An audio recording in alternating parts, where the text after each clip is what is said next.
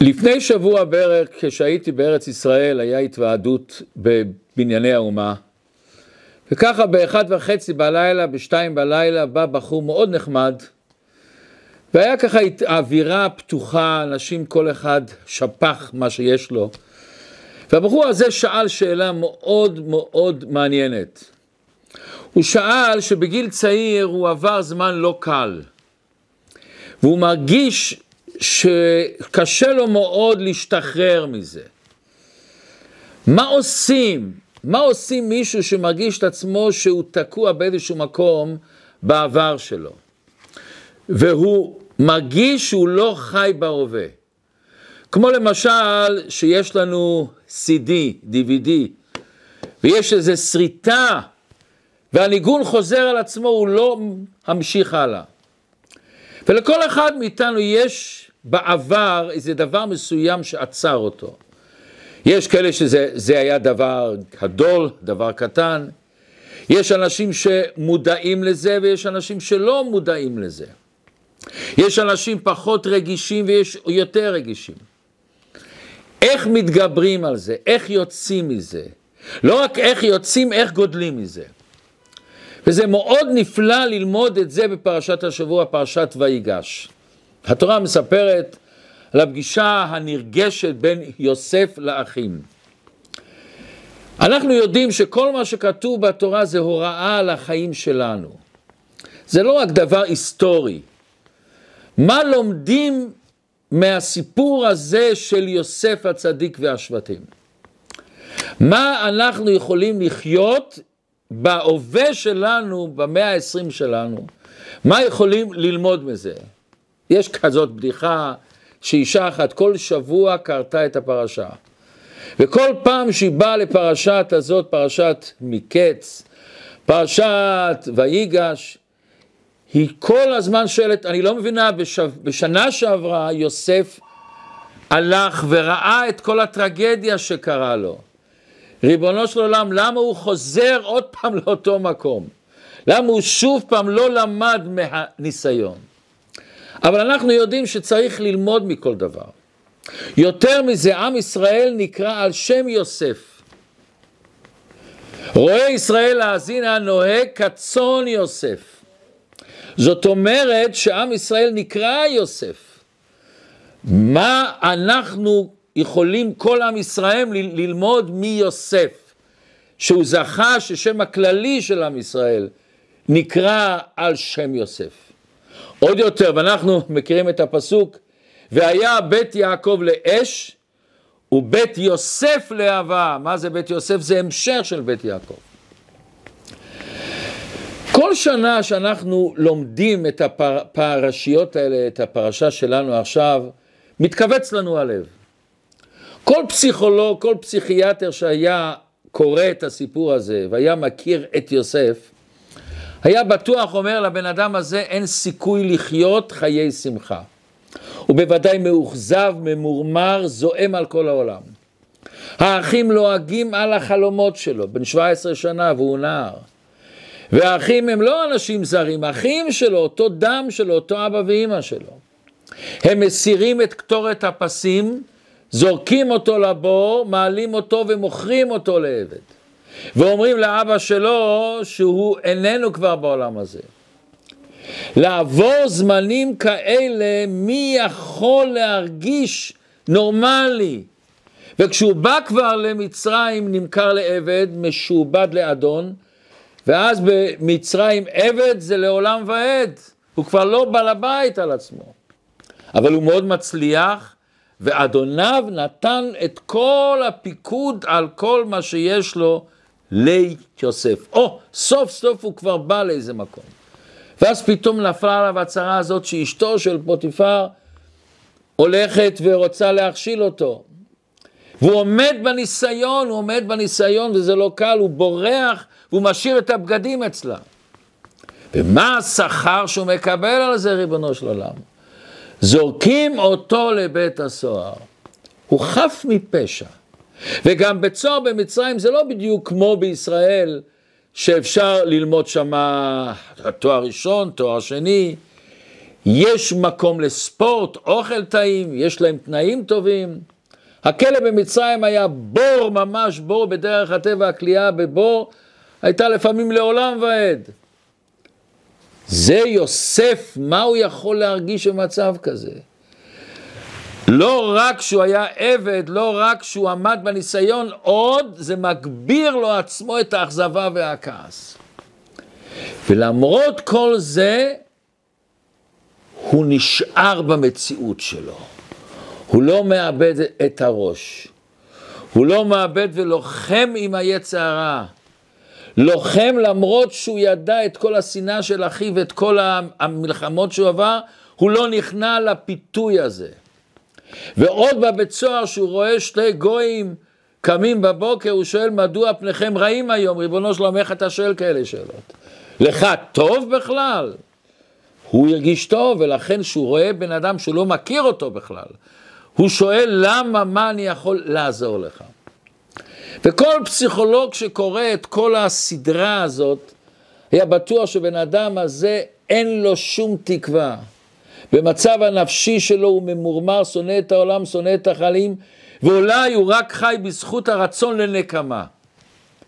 יוסף הוא האיש שהתורה הכי הרבה כותבת עליו שהוא בכה, שבע פעמים הוא כתוב בתורה, במדרשים עוד הרבה הרבה מדרשים. מה הסוד של יוסף? מה המפתח, מה הכוח הנפלא של יוסף לעמוד בכל הניסיונות האלה? אבל הגדלות של יוסף עוד לא עוצרת פה. פרשת השבוע שהוא נפגש עם האחים שלו, הוא המשנה למלך, הם באים לבקש ממנו אוכל, הוא מרגיש מעליהם. ואז התורה מספרת אחרי כל ההשתלשלות של הדברים, באה התורה ואומרת שיוסף נגלה לאחיו, ויאמר יוסף אל אחיו אני יוסף, העוד אבי חי. פרץ בבכי, לא יכל יותר להתאפק ונגלה עליהם. אומר הפסוק, ולא יכלו אחיו לענות אותו, כי נבהלו מפניו. איך הם הרגישו באותם דקות? זה יוסף, אותו הם מכרו, אותו הם רצו להרוג? איך הם היו צריכים להרגיש? ויוסף לכאורה צריך להרגיש, תראו, אתם צחקתם ותראו איפה אני, אני יכול לעשות איתכם מה שאני רוצה עכשיו. ותבקשו סליחה ותתחרטו. ויוסף אומר להם, ועתה אל תעצבו ואל יכר בעיניכם, כי מכרתם אותי, כי למחיה שלחני אלוקים לפניכם.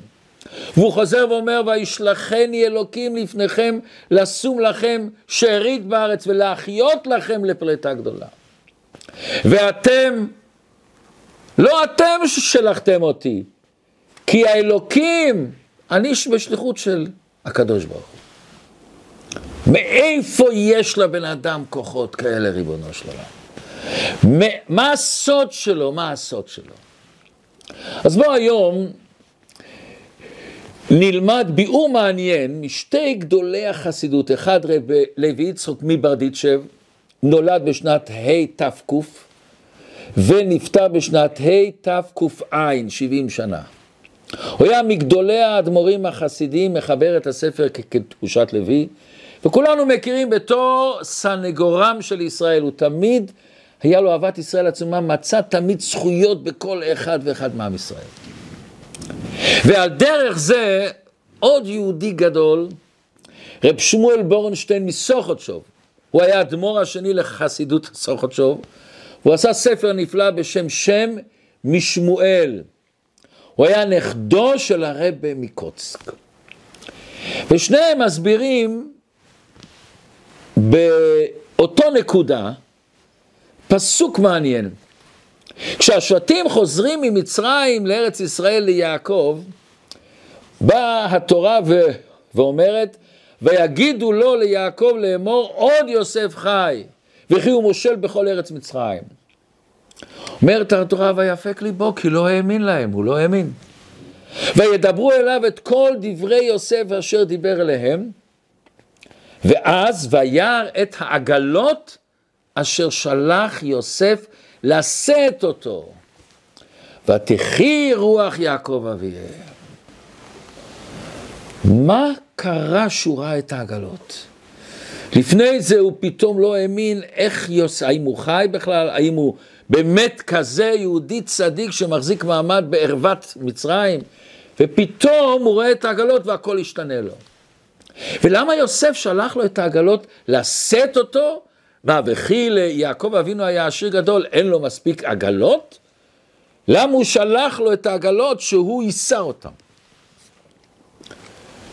מה קורה פה? מה קורה פה? אז יש את הפירוש של רש"י ועוד, אבל היום בואו נראה עוד את הביאור שהם הסבירו, דבר מעניין מאוד. אומר בקדושת לוי, וירא את העגלות אשר שלח יוסף. עגלות מלשון עיגול. והסיבה למה הדבר נקרא בשם עיגול, מכיוון שהאופנים של העגלות, הגלגלים הם עגולים. אז העגלה גם נקראת בשם עיגול, מכיוון שזה בעצם מה שמזיז את העגלה. העגלות מתגלגלות ממקום למקום. איך? על ידי הגלגלים שהם עגולים. אומר יוסף ליעקב אבינו, מה הסוד שלי? כל החיים הם גלגל שמסתובב. כל החיים הוא גלגל שכל הזמן מתקדם. וזה עוד מעט נראה, וזה הסוד שהחזיק את יעקב, את יוסף בזמנים הכי קשים. אבל הוא מוסר עוד רמז ליעקב אבינו. הוא מבקש ממנו לרדת למצרים. מצרים זה גלות. אומר יוסף ליעקב, אל תפחד מהגלות. זה גלגל. גם אם אתה יורד לגלות, זה הסיבה לגאולה שתבוא אחר כך. כי כל דבר רע, אומר הבעל שם טוב, הוא כיסא לטוב. וכמו שכל עגלה לא יכולה לזוז, לנסוע ממקום למקום בלי מנהיג, בלי עגלון שמנהיג את העגלה, שמכוון אותה, אותו דבר להבדיל אלף אלפי הבדלות, הקדוש ברוך הוא מנהיג לבירה הזו. הקדוש ברוך הוא, הוא מסדר את הגלגלים, מסדר את המעשים אשר נעשים תחת השמש, והם סיבה למסובב עד שמגיעים לתכלית הנרצה שהקדוש ברוך הוא רוצה שיתגלה מהם כבוד השם בעולם. אנחנו מכירים את הפסוק הנפלא, רבות מחשבות בלב איש ועצת השם היא תקום. מה פשט רבות מחשבות? בפשטות אומרים, אדם חושב ככה, והשם עושה משהו אחר. ההסבר בחסידות רבות מחשבות בלב איש, אבל השם לוקח את אותם מחשבות, את אותם מעשים של בן אדם ומסובב למה שהוא רוצה. עגלה מסתובבת, העולם מסתובב. ויכול להיות שאנחנו נמצאים למעלה בתכלית, וחס ושלום לפעמים יורדים למטה. ויכול להיות הפוך, שאנחנו נמצאים למטה, ופתאום עולים למעלה. וזה רמז לאדם שאפילו שאתה נמצא בתכלית הירידה, אל תתייאש. זה חלק מהתהליך שלך בחיים. וגם אם אתה נמצא למעלה, אל תתגאה. יכול להיות שחס ושלום, זה לא יהיה בדיוק כל פעם. ויוסף שלח ליעקב את הרמז, מה עזר לי כל הזמן? ידעתי שאני בשליחות לקדוש ברוך הוא. אני בגלגל מסוים. הייתה לי עלייה, אבא שלי נורא אהב אותני, מאוד אהב אותי, הביא לי את הבגדים שלו, עוד מעט נראה, והיה לי ירידה. אבל ידעתי שגם בירידה זה חלק מהמסע שלי בשמיים. חלק מהמסע שמן השמיים כיוונו אותם, שזה הדרך שלי. וכאן אני צריך לעלות. וגם כשעליתי ונהייתי משנה למלך, לא התגאיתי, ידעתי זה חלק שהקדוש ברוך הוא מסדר אותי. אומר השפת אמת, דבר נפלא. כתוב אנוכי השם אלוקיך.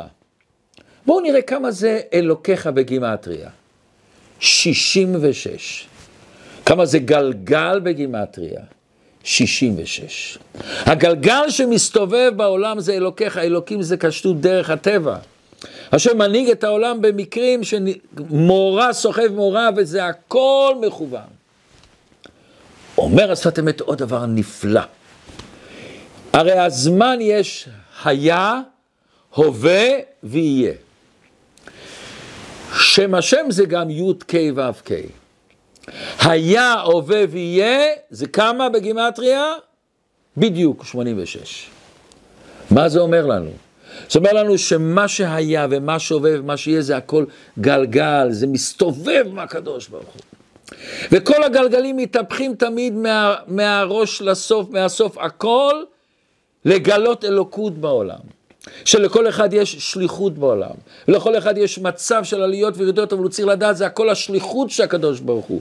שם אותך בכל מיני מצבים לברר ניצוצות הקדושה, לעשות את השליחות שלך. יש סיפור נחמד, שאני לא יודע אם זה היה או לא, אבל הסיפור נחמד. איש אחד מגיע לכותל המערבי בשעות המאוחרות של הלילה. ושומע יהודי עומד אל יד הכותל ועומד על ידו והוא מקשיב, ואומר אלוקים, תעשה לי פאנצ'ר, תעשה לי פאנצ'ר, אלוקים, תעשה לי פאנצ'ר. הוא חושב, קצת אולי הבן אדם זה מאוחר בלילה, מסתכל על השעון, זה אחרי אחד. אולי הוא קצת... אה, אבל הוא שוב שומע צעקה, אלוקים, תעשה לי כבר פאנצ'ר, תעשה לי פאנצ'ר. חשב חס שלום, הבן אדם לא, לא נורמלי מאה אחוז. אבל הוא מסתכל, הוא רואה בן אדם, הולך יפה, נראה עשיר. אז הוא לא יתאפק ושואל אותו, סליחה אדוני, על מה אתה בדיוק מתפלל? יש לך בעיה במכונית, אתה רוצה פאנץ' או מה? זה איש מחייך. ומסתכל על השעון, אומר לו, תראה, עכשיו השעה שתיים בלילה ויש לי שעון רולקס. הוא אומר, תשמע, אני פעם הייתי למטה, למטה, למטה. לא היה לי אוכל. אבל החיים מתגלגלים. והייתי בשאול תחתית והשם זיכני והוציא אותי מעני מרוד, הפכתי לאיש עסקים מצליח. אני מבקש מהקדוש ברוך הוא שיעשה לי פאנצ'ר, שהגלגל לא יתגלגל הלאה, שיישאר כמו שאני נמצא. אבל לפעמים יש לנו איזה תסריט ישן, דבר שקרה לנו פעם, ושאנחנו חוזרים ומספרים אותו לעצמנו, ואנחנו לא מתגלגלים הלאה. יש לנו איזה סיפור מהעבר שאנחנו נאחזים בו בכל הכוח ולא משחררים אותו. ונדמה כאילו אנחנו אוהבים לאכול לעצמנו את הראש. כאילו האדם תופס את עצמו בגלגל כשהוא למטה ולא רוצה להשתחרר ולעלות למעלה. למה? למה אנשים מפחדים לשחרר את העבר? אפשר לחבק את העבר, לתת לו מקום, אך גם להגיד לו תם ונשלם, היה ונגמר. לסלוח לעצמנו, להגיד מה שהיה היה למדתי, אני ממשיך הלאה. מכיוון שמי שחי רק בעבר, מאבד את ההווה שלו. האם לא הגיע לנו זמן ליצור לעצמנו סיפור חדש? סיפור שישנה את החיים שלנו, ייקח אותנו למקום מלא אנרגיה, מלא טוב, מלא בעשייה. אנחנו ורק אנחנו אחראים על המחשבות שלנו. כשאנחנו קמים בבוקר וחושבים על היום רק קדימה, אף אחד לא זורק לנו מחשבות אחרות. נכון, באים לנו מחשבות, אבל תמיד יש לנו בחירה מה לשים במוח שלנו. הכוח הנפלא שהקדוש ברוך הוא עשה, שבן אדם לא יכול לחשוב שתי מחשבות באותו רגע. וברגע שיש לנו מחשבה שאני מרגיש שהיא מורידה אותי, משפילה אותי, מרוקלת את כל האנרגיה שלי, את כל הטוב שלי, אני צריך מיד להחליף את המחשבה. לראות תמונה יפה הזמנים שהצלחתי, שהתפללתי טוב, שלמדתי, שעשיתי חסד, איך שאני הייתי זוהר, איך שנהניתי. זה הבחירה שלנו. לבחור בשחור או לבחור בלבן. לבחור בתמונה שמורידה אותי או בתמונה שמורידה אותי. הרבה פעמים אנחנו שואלים את עצמנו, למה זה קורה לי, למה זה קורה לי? למה זה קרה בעבר? לפעמים אנחנו עשינו את זה, ולפעמים הקדוש ברוך הוא שם אותנו במצב מסוים. אבל אני, יש לי את הבחירה תמיד, מה אני יכול לעשות מהחיים האלה. מה אני יכול לגדול מהחיים האלה. פעם מישהו אמר לי שהוא שמע סיפור נפלא. הרבה תמיד ענה לאנשים, אבל הרבה תמיד ענה על השאלה. לכן כששאלו פעם את הרבה, רצו להדפיס איזה ספר תשובות לכל מיני שאלות, הרב אמר, לא עונים לשאלה, עונים לבן אדם. וכל בן אדם הוא אחר, אז התשובה שלו צריכה להיות אחרת. ולכן הרב תמיד קרא את כל המכתבים שבא מישהו ואמר לרב, אולי אני אעזור ואני אקרא את המכתבים ואני אעשה בקיצור. דבר ראשון, הרב לא נתן לאנשים אחרים שיקראו מכתבים פרטיים. אבל הרב אמר לו, בכדי לענות אני צריך לקרוא את כל המכתב מתחילתו עד סופו, להכיר את הבן אדם. והיו כמה פעמים שאנשים שאלו את הרבה, למה? למה שם עשה ככה, למה שם עשה לי ככה, למה שם עשה ככה בעולם, ככה בעולם. והרבה ענה לכל אחד אחרת. אבל פעם אחת בא אחד שהיה כזה איש מפורסם שהוא מדבר מאוד דוגרי. ואז הוא אומר לרבה, רבה, למה הקדוש ברוך הוא עשה את זה ועשה את זה ועשה את זה? אז הרבה אומר לו, אל תתערב בעניינים של הקדוש ברוך הוא. הוא הבעל הבית, אל תגיד לו מה לעשות, הוא יודע בדיוק מה צריך לעשות ומה בשבילך הכי טוב, ואל תשאל אותו שאלות. והאדם הזה אומר לו, וואו, זה התשובה שרציתי לשמוע. ענו לאנשים כל מיני הסברים, אבל הוא צריך את התשובה האמיתית. אנחנו לא הבעל הבית, אנחנו לא יכולים לברוא אדם, לברוא שכל, לברוא עולם כזה מופלא, הקדוש ברוך הוא.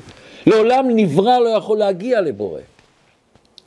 אז איך באמת אנחנו יכולים לצאת מהכבלים של העבר, כאשר ההרגשות והמידות שלנו משתוללות בנו לפעמים? ובחסידות זה נקרא מידות דה תוהו, עושים לנו תוהו, אין להם הגבלות, אין, לה, אין לנו לפעמים שליטה עליהם והבלבולי מוח שלנו. יש מאמר של הרבה והמאמר של הרבה הרש"ב, שהוא אומר, הכוח הנפלא שיש לבן אדם לשלוט על המידות שמשתוללות אצלו, זה נקרא כוח החוכמה. כוח החוכמה יש לו כוח לבטל מידות. מה? מה החוכמה הזאת? אנחנו יודעים שיש חוכמה בינה דעת. חוכמה זה הברק המבריק. שיש לבן אדם איזה רעיון חדש, רעיון שנפלא. שעד עכשיו לא היה לו, ופתאום גם הוא לא, הוא לא יודע מאיפה זה בא לי. לכן אומרים, החוכמה מאין תימצא. אני לא יודע מאיפה זה בא. זה ברק כזה, נקודה אחת. בינה זה שאני תופס את הנקודה ואני מתחיל לפרק אותה, לפרט אותה לפרטים. דעת זה התקשרות, אני מתקשר עם הדבר. כשיש לבן אדם את החוכמה, את הברק הזה, את החידוש הזה, המידות בטלות.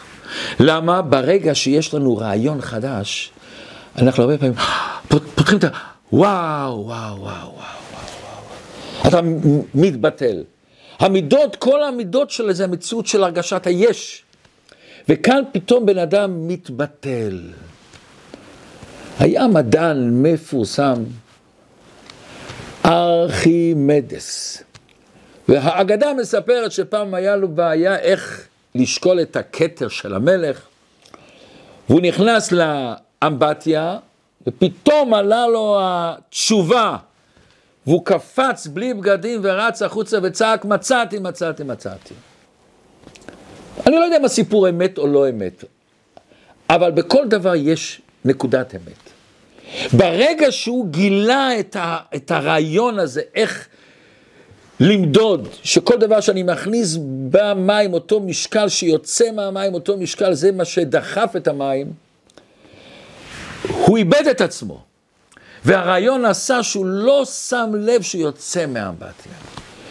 אם זה היה או לא, אני לא יודע, אבל בטוח זה יכול להיות. וכשיש לך את הרעיון החדש, אתה יוצא מעצמך. כל כולך נמצא במקום חדש. הייתי עכשיו בהתוועדות בארץ ישראל, וגם פה אצלנו בכל מקום, שיש התוועדות ולפעמים אנחנו שרים שיר. פתאום אתה רואה אנשים מתנונים, רוקדים, יוצאים מעצמם. הניגון לפעמים נוגע בנקודות הפנימיות שלה. זה נותן לבן אדם אור חדש. הרב ליברמן, זיכרונו צדיק לברכה, היה כאן הרב של אנטוורפ, שנפטר לא לפני הרבה זמן. והוא אמר לי שפעם הוא בא עם יהודי עשיר מדטרויט לרבה. הבן אדם הזה היה לא שומר תורה ומצוות בכלל. הוא נכנס לרבה ודיבר, וכשהוא יוצא החוצה הוא אומר לרב ליברמן, איבדתי 70 שנה מהחיים שלי, נולדתי מחדש. פתאום הוא גילה עולם חדש אני נמצא. יוסף היה חי בעולם הזה, באותו עולם שאנחנו חיים, דרך על אותו אדמה שאנחנו דורכים. אבל החיים שלו במוח, בהרגשה, בלב, בכל איבריו, הוא היה חי בעולם אחר. הוא היה חי בעולם של שליחות. שהשם שלח אותו לעולם הזה. יש לו מודעות עצומה של ערך וחשיבות שלכל מעשה ומעשה שהוא עושה, את הערך שלו.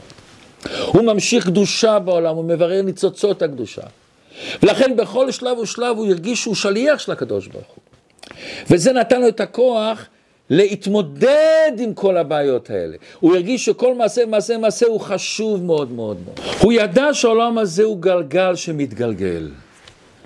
אבל הוא ידע שבכל שלב שהגלגל מתגלגל זה שליחות חדשה. ואנחנו נמצאים באתגרים אחרים, במסעות. אבל אנחנו יודעים שבכל שלב ושלב אנחנו במסע החיים. והחיים הם מסע ולא מסע באלף, מסע כבד. וזה נתן לו את הכוחות הגדולים האלה. אבל ממי הוא למד את זה? תשמעו מדרש רבה, מעניין מאוד. אומר המדרש שיעקב אומר, ואני נתתי לך ליוסף. הוא נתן לו את הלבוש של אדם הראשון. הבגד שיעקב נותן ליוסף זה הבגד של אדם הראשון, הבגד שהיה אצל עשיו, התגלגל עם הבגד עם ריח גן עדן. וכתוב בתורה, ויעש השם אלוקים לאדם ולאשתו כתונות אור וילבישם. בתורתו של רבי מאיר מצאו כתוב כותנות אור באלף, לא בעין. מה זאת אומרת באלף? זה היה אור, אבל הכותנות האלה הדליקו לו אור. זה היה פנס, פרוז'קטור. וכתוב שאותם הבגדים למטה, למעלה היו, היו צרים ולמטה היו רחבים. מכיוון שאתה צריך להדליק אור בעולם. והבגדים האלה נתנו לאדם הראשון אור חדש, מבט חדש על החיים. ולכן הקדוש ברוך הוא, שהוא שולח את אדם הראשון אחרי החטא, מה השם אומר לו? לא, לא אומר ויוציאהו, ויזרקהו מגן עדן. וישלחהו השם אלוקים מגן עדן לעבוד את האדמה אשר לוקח משם. השם נתן לו את הסוד, וישלחהו, השם שלח אותו. ולכן כתוב, וישלחהו השם אלוקים, שואלים כולם, השם זה חסד. השם נתן לו את הסוד של החיים. שאתה נבראת בשביל להרים את העולם, לגלות את העולם. להעיר קדושה בעולם. אני לא אשכח, ישבנו פעם בהתוועדות בכפר חב"ד, עם החסיד המפורסם, רב מל פוטפס, שהיה ב... ברוסיה, היה בסיביר, עבד היסטוריה שלמה של החיים שלו. ומישהו שואל את הרב מל פוטפס, מה פשוט אומרים בשבילי נברא עולם? אנחנו אומרים שצריך להיות ענב, בטל. למה פתאום אומרים בשבילי נברא עולם? מה זה בשבילי נברא עולם? ואז פתאום היה איזה בעל תשובה אחד שישב שם, אומר, אני שאלתי את זה את הרבה. וואו, רב מנדלה היה, רגע, רגע, רגע, נעמד, והשתגרת, מה הרבה ענה לך? הוא אומר, הרבה אמר לי שעולם זה מלשון העלם. בשבילי נברא העולם, הקדוש ברוך הוא לפעמים עושה לנו העלם מסוים. אבל ההעלם הזה הוא בשביל שאני אגלה את האור בתוך ההעלם. שאני גודל ממנו. אני צומח מההעלם הזה. אני לא נופל בעולם הזה. אני מרגיש את השליחות שיש לי בעולם. וכל אחד צריך להרגיש ולמצוא את התרופה הזאת. ברגע שבן אדם מרגיש קצת לא טוב, הוא מרגיש שאני נמכרתי, אני משועבד לבעיה משולמת. אני מכור לדבר מסוים. הוא צריך לדעת, יוסף אמר, אני לא נמכרתי, אני נשלחתי. ובכל דבר שקורה לי בעולם אני מרגיש שליחות. אנחנו יודעים את המדרש הנפלא, שהמדרש, המסר שלו, שאף אחד לא יכול להוריד אותנו, רק אנחנו עצמנו. במבט שלנו על עצמנו. אומר המדרש, מכיוון שנברא הברזל התחילו האילנות רועדים, למה הברזל יכול לעשות גרזן ולחתוך אותם? אמר להם הקדוש ברוך הוא, למה אתם רועדים? אם לא תיתנו עץ שיחזיק את הברזל, שיחזיק את הגרזן, אף אחד לא יהיה ניזוק. מה העומק פה? העומק פה, הברזל לא יכול להזיק לעץ, אם רק אם העץ עצמו משתף איתו פעולה. ואיך אנחנו מתחילים לצאת מהבוץ הזה? אדם שם לעצמו אתגר. הוא לוקח לעצמו דבר מסוים, דבר קטן ועוד דבר ועוד קטן. הוא מכין לעצמו בבוקר רשימה ארבע, חמש דברים טובים שהיום אני הולך לעשות. ולעשות וי. ולקחת סיכונים ולחלום. ולדעת שבעצם אנחנו כותבים את הספר שלנו. הפסוק אומר, זה ספר תולדות אדם. כל יום, כל רגע בן אדם כותב את הספר שלו. הספר, הסיפור של החיים שלו. והסיפור שלנו זה ספר נפלא. העט זה החיים, הנייר זה החיים והעט זה אנחנו, ואנחנו כותבים. אומר המדרש, אמר רבי יצחק, בא הכתוב לומר שאדם שעושה מצווה יעשה בלב שלם. אילו היה יודע ראובן שהכתוב מכתיב עליו, כותב, וישמע ראובן ויצילהו מאדם, אם הוא היה יודע, שם אותו בכתף שלו, לוקח אותו, מוליכו אצל אביו. אילו ידע אהרון שהכתוב, שהכתוב אומר ש... שהשם אמר למשה שאהרון יפגוש אותך ורעך ושמח בליבו, הוא היה בתופים ובמחולות היה יוצא. אומרת הגמרא, רבי כהן ורבי יהושע אמרו, לשעבר אדם עושה מצווה, נביא כותבה. עכשיו אדם עושה מצווה, מי כותבה? אליהו, ומלך המשיח, והקדוש ברוך הוא חותם על ידם. שנאמר, אז נדברו יראי השם איש אל רעהו, ויקשב השם וישמע, וייכתב. מה, הפס... מה המדרש הזה אומר לנו? אומר לנו המדרש, תדע לך שכל מצווה שאתה עושה היא חשובה. ואל תזלזל בה. ותדע לך, כל מצווה שאתה עושה היא כתובה.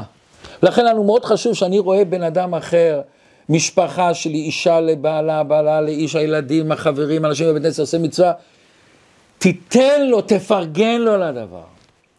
שהוא יתפוס בתוך שהוא כל עושה ספר נפלא. וזה הזמן להפסיק לבכות, להפסיק להחליש את עצמנו ואת הסביבה. אנחנו יודעים שאומרים לחיים, אומרים לחיים, לחיים. למה אומרים שתי פעמים לחיים? לחיים שאנחנו חיים, גשמיים, ולחיים שאני חי בחיים שלנו. יש לנו שליחות ויש לנו דבר מאוד מעניין, שאנחנו יוצרים דבר חדש. ואדם צריך להחליט, תשחרר את עצמי. אני רוצה לנשום, להשתחרר. אולי זה לא קל אולי, אבל אנחנו יכולים לעשות את זה, וכולנו מכירים אנשים. ולא חשוב מה שאנחנו עוברים, כל אחד יש לו, כמו שאומרים, את החבילה שלו, את הפקל שלו. וכל אחד סוחב איתו תיק, אבל התיק הזה יכול להיות מה שמרים אותנו, מה שמחזק אותנו.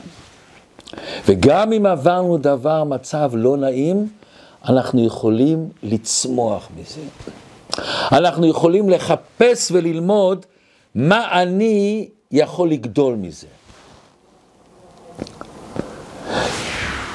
וזה הסוד של פרשת השבוע. פרשת השבוע באה ואומרת לנו את הכלל הנפלא הזה, תלמד מאי הצלחות. הבן שלי הוא בשליחות בשיקגו, והוא סיפר לי שפעם בא אליו איזה איש אחד, היה עשיר מאוד, גדול, ואומר לו, אני במצב לא טוב, אני נכנסתי לדיכאון. התגרשתי מאשתי, מה קרה? אז הוא אומר, אני אגיד לך מה. היה לו בית חרושת לתרופות. עבדו אצלו מאות אנשים. באה חברה גדולה של תרופות והציעה לו הצעה לקנות את החברה שלו, הצעה שאי אפשר להגיד לה לא, זה שווה הרבה יותר ממה שבאמת החברה שווה. מכיוון שחברות גדולות רוצות לקנות את החברות הקטנות והם נהיים עוד יותר גדולים. ואז הוא אמר להם כן.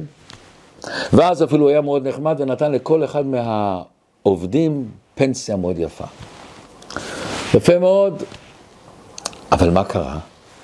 לפני זה כל יום שהוא קם בבוקר הוא הלך לעבודה בשמחה, לחפש תרופות, לעזור לאנשים.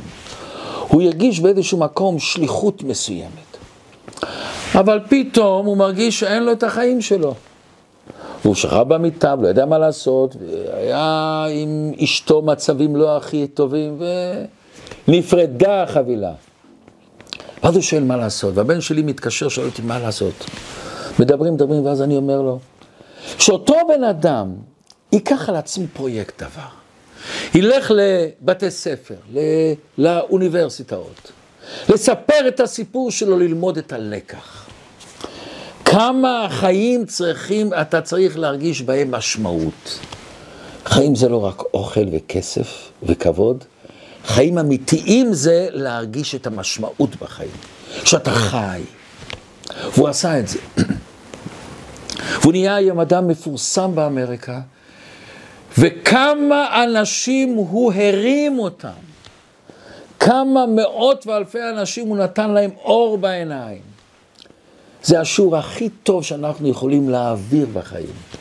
שלפעמים צריכים לסלוח ולשכוח גם לעצמנו. גם אם אנחנו עשינו טעות. גם אם אנחנו היינו יכולים לעשות יותר טוב. וגם אם יש מישהו שפגע בנו, ואולי הוא או היא צריכים להתנצל ולבקש סליחה. אבל לחכות להתנצלות, לסליחה שלהם, לא יעזור לנו שום דבר.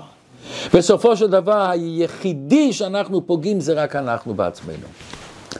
אבל אם אנחנו עוזבים את הקשר, ולא נותנים לטעויות של מישהו אחר למנוע מאיתנו חיים מאושרים, ליהנות מההווה, לחיות את הרגע הזה, לחיות במבט גדול על החיים. צריך לצאת, להשתתף בפעולות חדשות, שיעורים חדשים, מצוות חדשות, חסד חדש, להמשיך את החיים שלנו בצורה אחרת, לגדול מהחיים. מישהו פעם אמר אמרה נפלאה. הוא אמר, יש שתי זמנים הכי יקרים והכי חשובים בחיי האדם. הזמן הראשון שהוא נולד. הזמן השני שהוא קולט את המשמעות של החיים. שהוא קולט את השליחות שלו בחיים. כתוב כי האדם עץ השדה. עץ גם יש לו שהוא צומח, ופתאום מעלים, יורדים ממנו, ופתאום לכאורה הפסיק לחיות, ונראה חס שלום, מי יודע מה קורה. ואז בא האוויר, האביב, הוא צומח מחדש. כמה אנחנו ככה. גם שקרה לנו דבר שלא רצינו שיקרה, איזה שריטות מסוימות, איזה דברים, אנחנו לא צריכים להסתכל אחורנית ב... להסתכל אחורנית ולחשוב איך אני מתמודד עם זה. החלק של העבר כבר עבר, כבר זה לא מתאים לחיים שלנו. הוא מתאים רק אם אני גודל ממנו, אם אני לומד ממנו. כמו ילד קטן שפתאום רואה שהבגדים שלו נהיים יותר קטנים, הוא שמח שהוא גדל. אם אני רואה שהעבר שלי לא היה כמו שאני רציתי או כמו שהייתי צריך לעשות, תגדל מזה, תצמח מזה. ואם אנחנו רוצים להיות מאושרים, להציב מטרה, לשחרר לחופשי את האנרגיה, את ההשראה שלנו, את החיות שלנו. פרופסור איינשטיין אמר, אל תחפשו הצלחה, תחפשו להיות בעלי ערך. שהשם ייתן לכולנו הרבה שפע, הרבה אור, הרבה קדושה. להתחיל במקום שאני נמצא עכשיו. לעשות מה שאני יכול עכשיו לעשות. וכשדלת אחת נסגרת, אנחנו אומרים שדלת אחרת נפתחת. אבל לעיתים קרובות אנחנו מסתכלים כל הזמן על הדלת הסגורה ומבזבזים את ההזדמנות הנפלאה של הדלת השנייה. שנזכה בקרוב ממש לביאת משיח פה למטה בעולם הזה.